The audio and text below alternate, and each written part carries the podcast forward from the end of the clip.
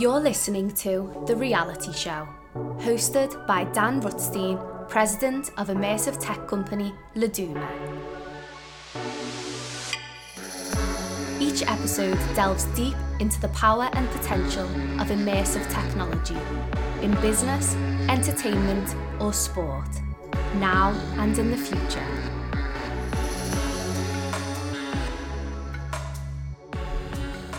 Okay, I'm delighted to have for this week's guest Ashley Crowder from VNTANA. So, as always on this podcast, rather than me doing an elaborate introduction where I try and explain somebody else's product or technology, we're going to do this the easy way. Ashley, welcome. Thank you. Please tell me what does VNTANA do? Uh, so VNTANA provides interactive holograms to help brands engage consumers. Uh, so we do that in two ways. One, we provide turnkey solutions, uh, which is hardware that projects holograms and software that makes it interactive uh, in stadiums, retail stores, trade shows, all those types of in-person consumer interaction spaces. Um, and then we have just started licensing our software that allows brands to render uh, high-end 3D objects of their products that can be used on their e-commerce site as well as in AR and VR devices today. Because uh, as we were providing all of these hologram solutions for companies, none of them had high-end 3D renders of their products to use, and so we really realized that was the huge problem they're all facing and started uh, licensing our software to help them do that. Brilliant, thank you. So uh, we're going to get into what how VNTANA is using the technology and how your customers using your technology. But before we do, let's go back. Let's go back to your story. So you're the you're the CEO and co-founder of the company. Um, so you were an engineering student at USC. Tell me how that turned into this. Yeah, so um, I always loved building things, uh, and I hated writing, so engineering was great. Um, and uh, you know, I didn't. I knew I always wanted to start my own company, but I wasn't sure what. So uh, you know, at USC, I right after I worked for Northrop Grumman for a bit. Um, wasn't exactly what I wanted, so then I moved to oil, and I worked at an oil refinery for three years. Wow. um, and also, you know, not my passion, but I learned a lot. Um, and, and were the, you doing sort of traditional engineering as part of that? Was uh, any of it facing this immersive world? Yeah, no. Like tradi- I was wearing a fireproof suit and working at a refinery every day. um, and on the weekends, I was uh, programming light shows for DJs because that was way more interesting to yeah, me. Um, and really, that is what got me into the mixed reality space. And it was how do we take these light shows to the next level? Um, no one was making money selling records anymore because of you know the internet. Uh, they were making all their money doing live shows, and so I was like, you know, you could do 10 shows at once if you wanted to. And that's uh, when we initially founded VNTANA with my co founder, Ben. It was on uh, helping artists play multiple venues at the same time. Um, so that's kind of how we, we started. Uh, and so it's grown a lot from there. so there was at that stage, there was no mention of holograms. This wasn't. It was holograms. It okay. was uh, a DJ could play 10 venues at the same time because their hologram would be projected at those other venues. So uh, we started out by building uh, the hardware to do holographic projection in a more easy and uh, scalable way. Um, and then you know every hologram concert we did was sponsored by a brand. And so we were like well you're paying us. Why do you like this technology? And it was all about how do you engage consumers um, and create this you know amazing experience branded experience for them. Um, and so at that point we started building out our software platform to make it even more engaging and immersive um, and then also track data so that at the end of the day, we could tell the brand this many people engage, here's how you can follow up with them, and it all syncs with your CRM system. So that was kind of, we just listened to who was actually footing the bill and why they wanted it and continued to build in that direction. So before we talk about some of the things that VNTANA does do, let's talk about some things that you don't do because if you stop a man or a woman in the street and say hologram company, and particularly if you mention music, the first thing they'll think about is some of this technology where you're bringing back uh, an artist to life and Michael Jackson or whoever it is is going to be performing on a stage. Now that isn't So we call those digital resurrections. Yeah. Um, we like to say we like to stick with the living.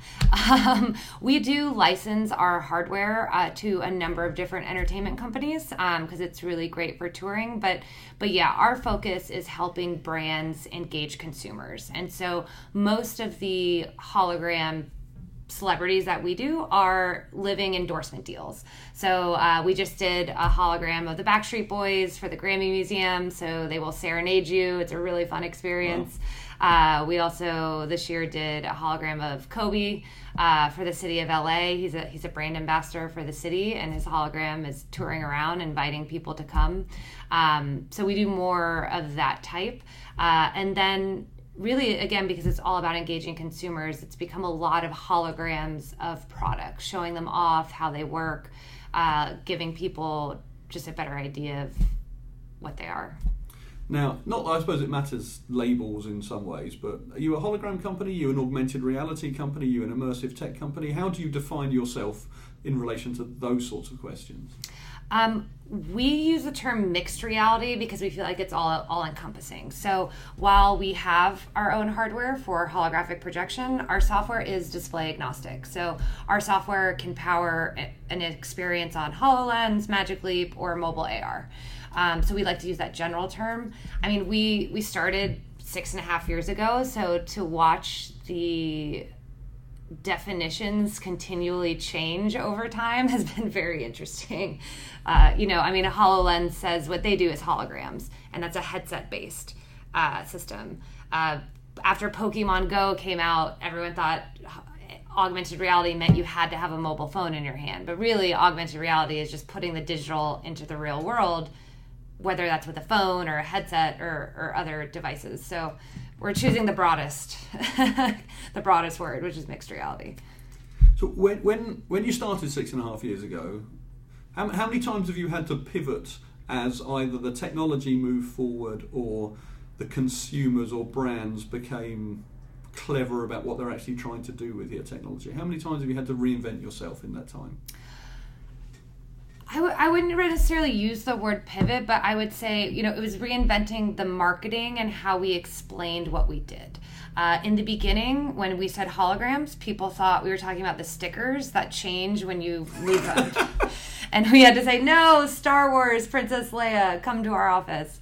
Um, so so and now we've moved to a point where last year 72% of our revenue was inbound through our website. So people are now looking for this. This is you know the, the market knows what holograms are. They understand you know that the future is in 3d and and they're trying to jump on board and, and figure out ways to use this in, in their business. So i'd say uh, you know the our customers have gotten more educated within the space which is amazing. So it becomes a much easier conversation uh, versus you know six years ago starting from stickers. Uh, and, and when, when, when, with all these inbound leads are they what are people googling to find you?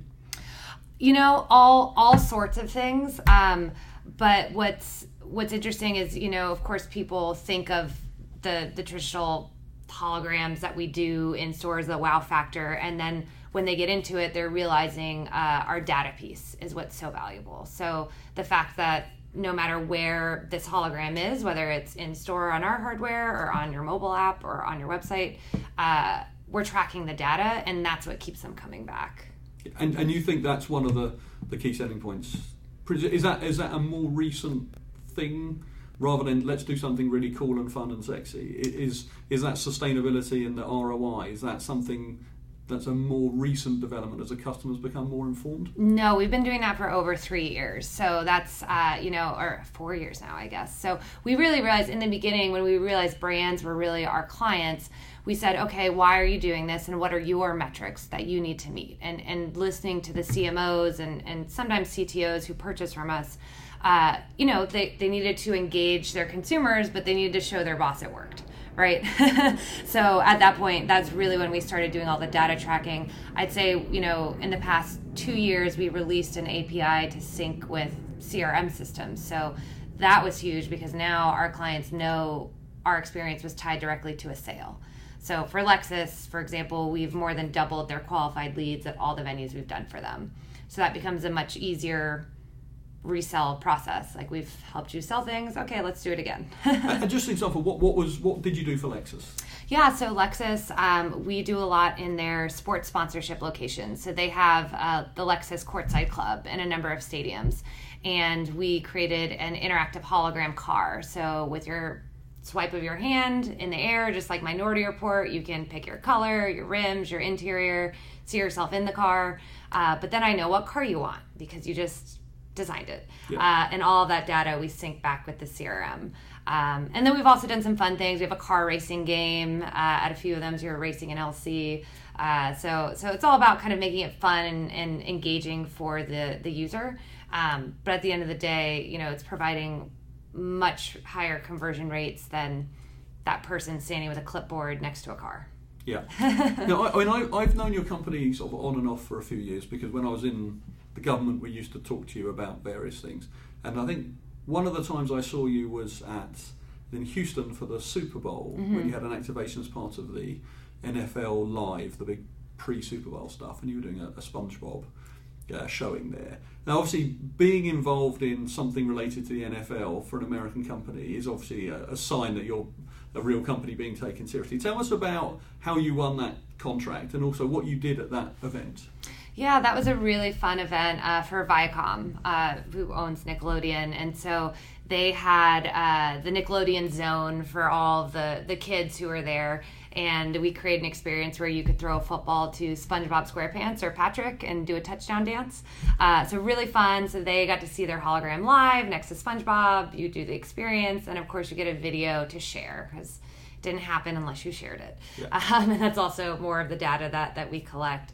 Um, yeah, and we we're we're a vendor of Viacom now. I mean, we work. I think that was maybe the first experience we did with them, and then we did uh, a number of interactive hologram experiences at Comic Con uh, that following summer, which was fun for MTV, Teen Wolf, um, and then AT and T was in, involved in that one too. So I, I think what's fun about what we do, it's so visual and engaging that once when we do an event like Super Bowl, a lot of people see it and they say, "Oh, I want to use it here and I want to use it here." Um, I'm trying to remember how we first got in contact with them. I mean, we, like any company, we do a, a, million different types of marketing, whether it's email campaigns or going to conferences. And we're very lucky that we have clients at most big conferences. So we've never paid for our own booth. We have clients at CES and South by every year. So I think that's been very beneficial for us. Because I saw you at CES one year and I got to um, play tennis, sort of, with Roger Federer. I got mm-hmm. to you know, he hit a ball that I threw to him. I think is how it worked, and obviously I shared it on social media. How how important is that is that sharing element? You know, what sort of numbers do you generate with people sharing these experiences? Yeah, um, user generated content is so valuable to brands, right? Because I'm going to pay attention to what my sister shares over that dress following me around the internet and the banner ads, you know? Yeah. Uh, so that has been really important to our uh, consumer fo- focused brands, so Adidas, Lexus, etc. Um, but then we also do things for, uh, you know, some healthcare companies showing how a medical device works. Um, they're not as concerned with the social sharing. It's yeah. more kind of being able to teach someone how it works and show all the different features. So um, I'd say it depends a little bit on the client, but definitely those consumer brands, it's, it's super valuable without wanting to put you in a position of potentially upsetting some of your potential clients, what's your favourite type of activation for the company? Either for your team to work on or for you to be proud of as a company. You know, not necessarily your favourite individual activation that you've done, but what, what's your favourite type of area to be involved in? Would you say at the moment? Yeah, I mean, I would say I'm I'm so excited about our software that our clients are using themselves. So we have, you know, I, I, mentioned we, you know, in all these experiences, we'd run into this issue of, okay, well, we need a high quality 3D model of your product to create a hologram out of it. And no one had these. Um, and so we said, okay, well, you have a CAD file. Usually that's like your manufacturing drawing, but it basically is, is just the 3D shape. It doesn't look pretty. Yeah. Um, and so what our software does is it adds the materials and textures and makes it look great, and it's ready for a game engine, which is what you need for all AR VR. Yeah. And so uh, this one client, we're working the jewelry client. Um, you know, they have over 800 pieces. So when you look at something like that, there's no way you could hire CGI artists to recreate all of these. So um, they've been they started using our software a year ago, uh, have created all 800 pieces, you know, in 3D now, and they've got uh, holograms in 75 stores, so you can virtually shop through through through holograms in store, wow. uh, and then we're also using the content on their website, so you can have a more um, so you can literally look at every aspect of that ring or bracelet. Um, and so I think that is super exciting because we're kind of just enabling this technology to be faster and more accessible to these kind of mid-sized companies that couldn't have it before. So obviously innovating this new product line with the software to sort of feed in content so you can use in your holograms more broadly. How do you think about innovation within the company? Obviously, you and your co-founder are technical by background.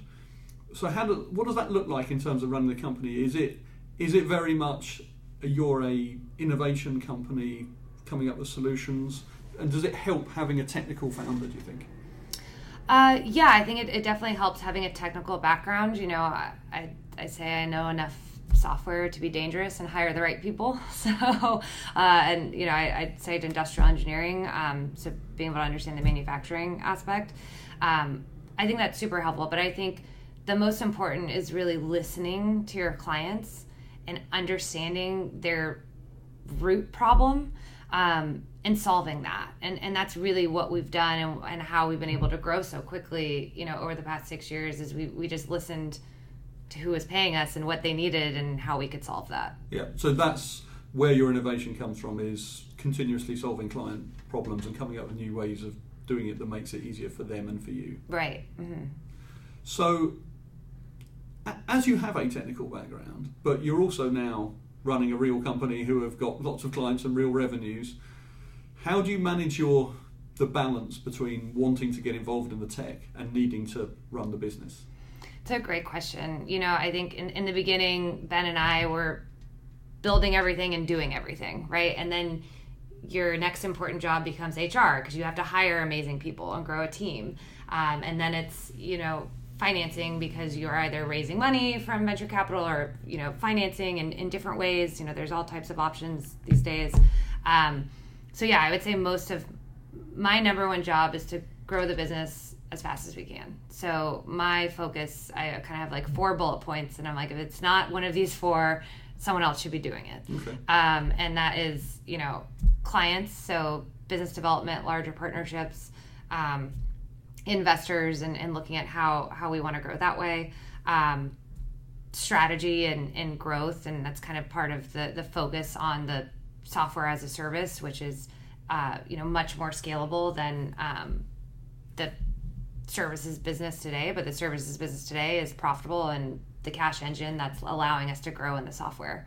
Um, so that's kind of how I set my day, but it's hard. Did you miss the technical stuff?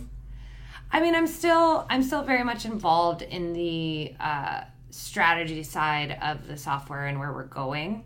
Um, you know, I, we have an amazing team, so I'm happy to say that our software developers are way better than I could be at that. So I want to keep hiring people smarter than me. So, so how many people have you got now? Uh, we've got 12 full time. Uh, we're trying to hire four more people like yesterday. So if there's any great engineers or salespeople out there, please go to our website. um, and uh, we've got about 50 contractors trained on how to install our equipment. So uh, that's been great because like this year we've had two events in China and and two in Mexico, one in you know Miami. Uh, we were able to just call on our contractors to do that. No full time VNTANA people had to go, which was nice. So talking of the global growth, so when I was in government, we my job was to try and encourage American companies to invest in the UK. So we used to say to you, you should open an office in the UK, um, and you said, well, we're still growing. Let's see what happens. Um, so going back to that, what in terms of where you're getting your clients from and where you're looking to go, are you are, you're delivering in all over the world? Are you still is a client still just US clients, or are you now getting clients from all over the world as well? Um, clients are from all over. Uh, definitely. I mean, Adidas is one of our, our biggest clients, and they're in Germany. Um, I would say I know when it, when you said that to me, I said, well, if we have enough clients in London, then I'll have an office there because that'll make sense. Um, I'd say you know our next location we're looking at is really New York. I mean, one of us is in New York every other month, um, just because of the number of clients there, because we work in the advertising brand space, and that's that's really an epicenter. Um, but you know, we continually do more and more in Europe, but as well as Asia. So it's kind of figuring that out. And see, one of the things that's so appealing about your product is when you see it, you know, it's visually amazing. It's all very clever, uh, and obviously that's what appeals to the clients and appeals to their their customers and the public. In terms of sort of global take up of this, when you're demoing or even when the when you're doing real activations, sort of how far ahead is say America in terms of comfort with this technology than than other parts of the world? You know, do you still get the same wow factor? in America as you do in other places. What, what does that what does that look like globally? Yeah, I'd say we, we definitely do get that wow factor. It's fun. I think the hardest thing we do is try to show people what we do on a computer, right? Yeah. We send them a video. Okay, uh, that's cool, and then they come into our office and they're like, "This is awesome," you know, or they go to an event. Um, so we're definitely still getting that that wow factor. Um, but then again, you know, it's it's really that data piece and the software at the end of the day that that's the reason it's not just a one-off. It, it's we you know turn these into three-year contracts like Lexus um, because it's really about that back end. So, what what happens next? Not so much for VNTANA, but in, in the industry. I mean, obviously, because you've got a technical background, you'll know of you know innovations that are being played around with at universities and by the companies who are investing very heavily here. What does your space, this this hologram space, look like moving forward, and what if hardware that people are promising comes in, how does that change everything?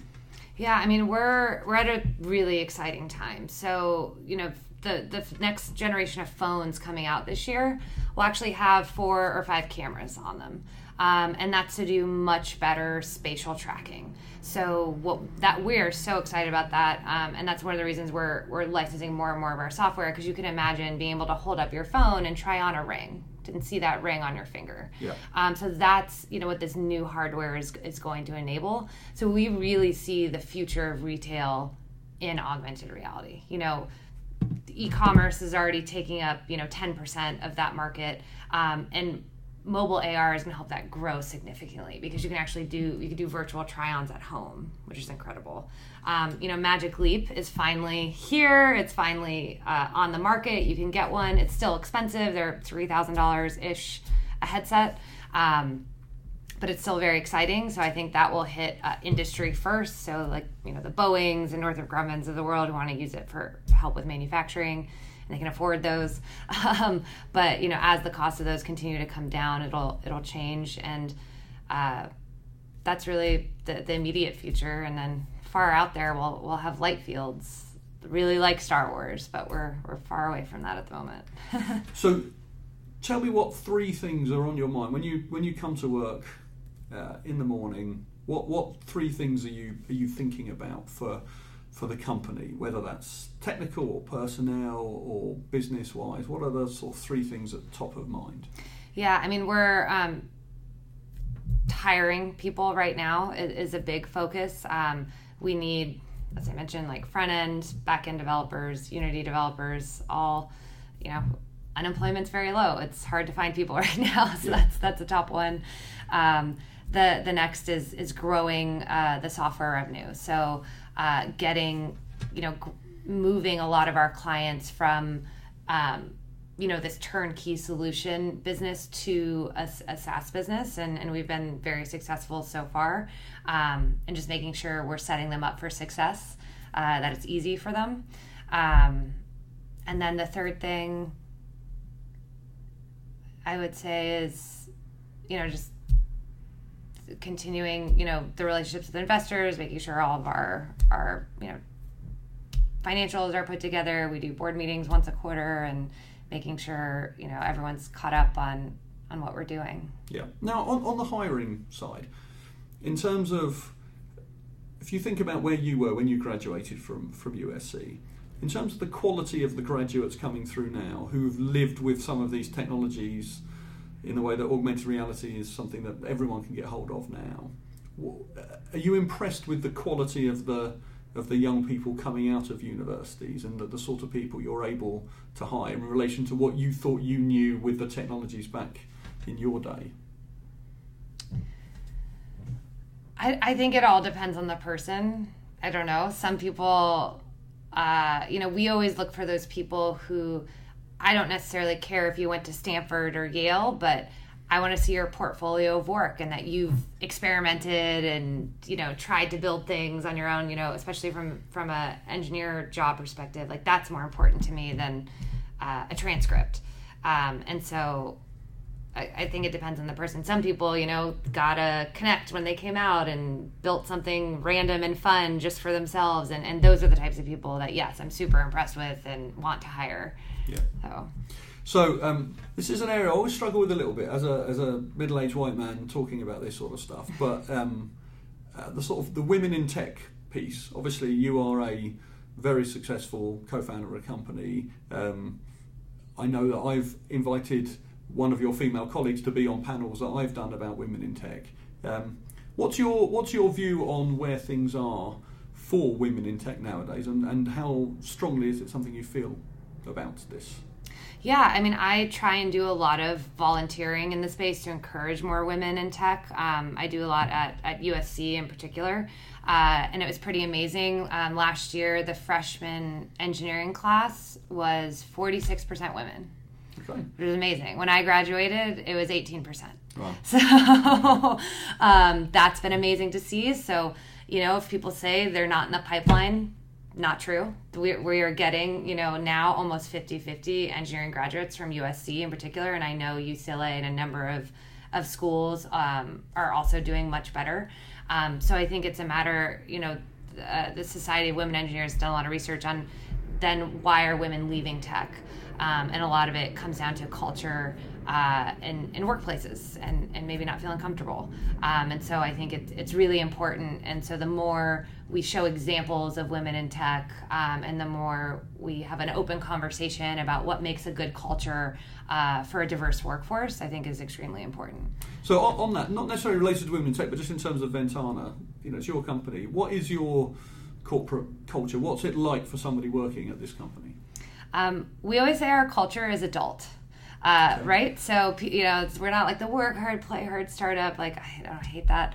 Um, like we're adults. Like we communicate openly and honestly. We all know what projects need to get done. We give people autonomy to get their own work done. Like no, we hate micromanaging. Like if I have to micromanage you, then I might as well just do it, right? So we, we give people autonomy to run their projects, and then because of that, we have an unlimited vacation policy. So you know you need to go to the doctor next Tuesday, yeah, I, I don't want to be your mom and tell you yes or no, you can go, right? Yeah. Like everyone, you know, as adults and manages their time. Uh, and, you know, we're, we're building awesome, fun things and developers get to go to places like Comic Con at the end of the day. So that's fun too. so you don't have cartoon characters uh, named after your meeting rooms in some of the way that some other companies I've visited do.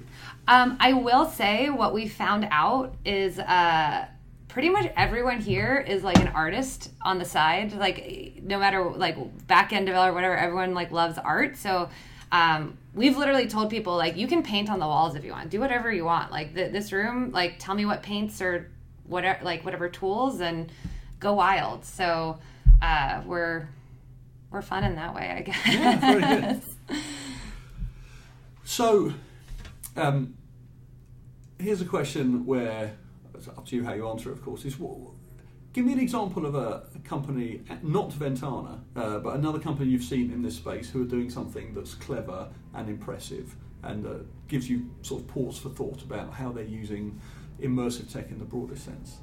Yeah, um, so I recently met Meow uh, and they're doing some incredible things. So they started out as an artist collective uh, in New Mexico and built this amazing like immersive space uh, and you pay for a ticket and you can just go in and yeah, wander. I've seen it. It's you incredible. have yeah and, and, it's just incredible. It's it's so cool. It's like you're walking into like narnia or, or somewhere. Um, and i know they're opening up uh, two new locations uh, and i can't wait to visit. And and i just think you know obviously a lot of people are, are moving towards this location based business model because as we mentioned, the headsets are still expensive, and so uh, that's kind of a way to get the general consumer interested now. Um, but I think the way they're doing it is is just really cool and exciting. So on the location basis, when you go to any shopping mall, certainly around here, and there's one 10 minutes away from us where we're doing this interview, where they're building out these new experiences. You can walk with the dinosaurs and all that stuff. Is that good for the industry more broadly that this stuff is becoming so much more accessible and VR, AR, holograms? It's not some futuristic technology, it's something that a good percentage of the population are now getting access to on a regular basis. Definitely. We're so excited that more people are getting the opportunity to test out the technology. Uh, like we always talk about, it was like a real turning point with Pokemon Go, which was such like the simplest AR game when you think about the AR tech behind it. You know, you hold up your phone and you see a dinosaur. Um, but after that, the level of understanding when we went to these brands to talk to them about what we were offering um, was just huge. It was like people understood it and got it. Um, and so just the fact that like now kind of location based gives more of the mass market this opportunity is only going to help the industry grow quicker. And also of course provide revenue to finance content in these games that are then you know played there so. Great. Now one last question. So um, given that you've given us your time very generously today so the question would be if you could have 30 seconds to tell somebody why they should use VNTANA's technology, um, what would you say to them? Um, I would say we can help you engage consumers in a way that you've never done before um, while tracking data to quantify that engagement. And we can help you get your product to market faster and cheaper with our software. So you can have a virtual 3D version of it on your website, mobile AR, or other AR VR devices, which we truly believe is the future of retail. Brilliant. Ashley, thank you very much for your time. Thank you.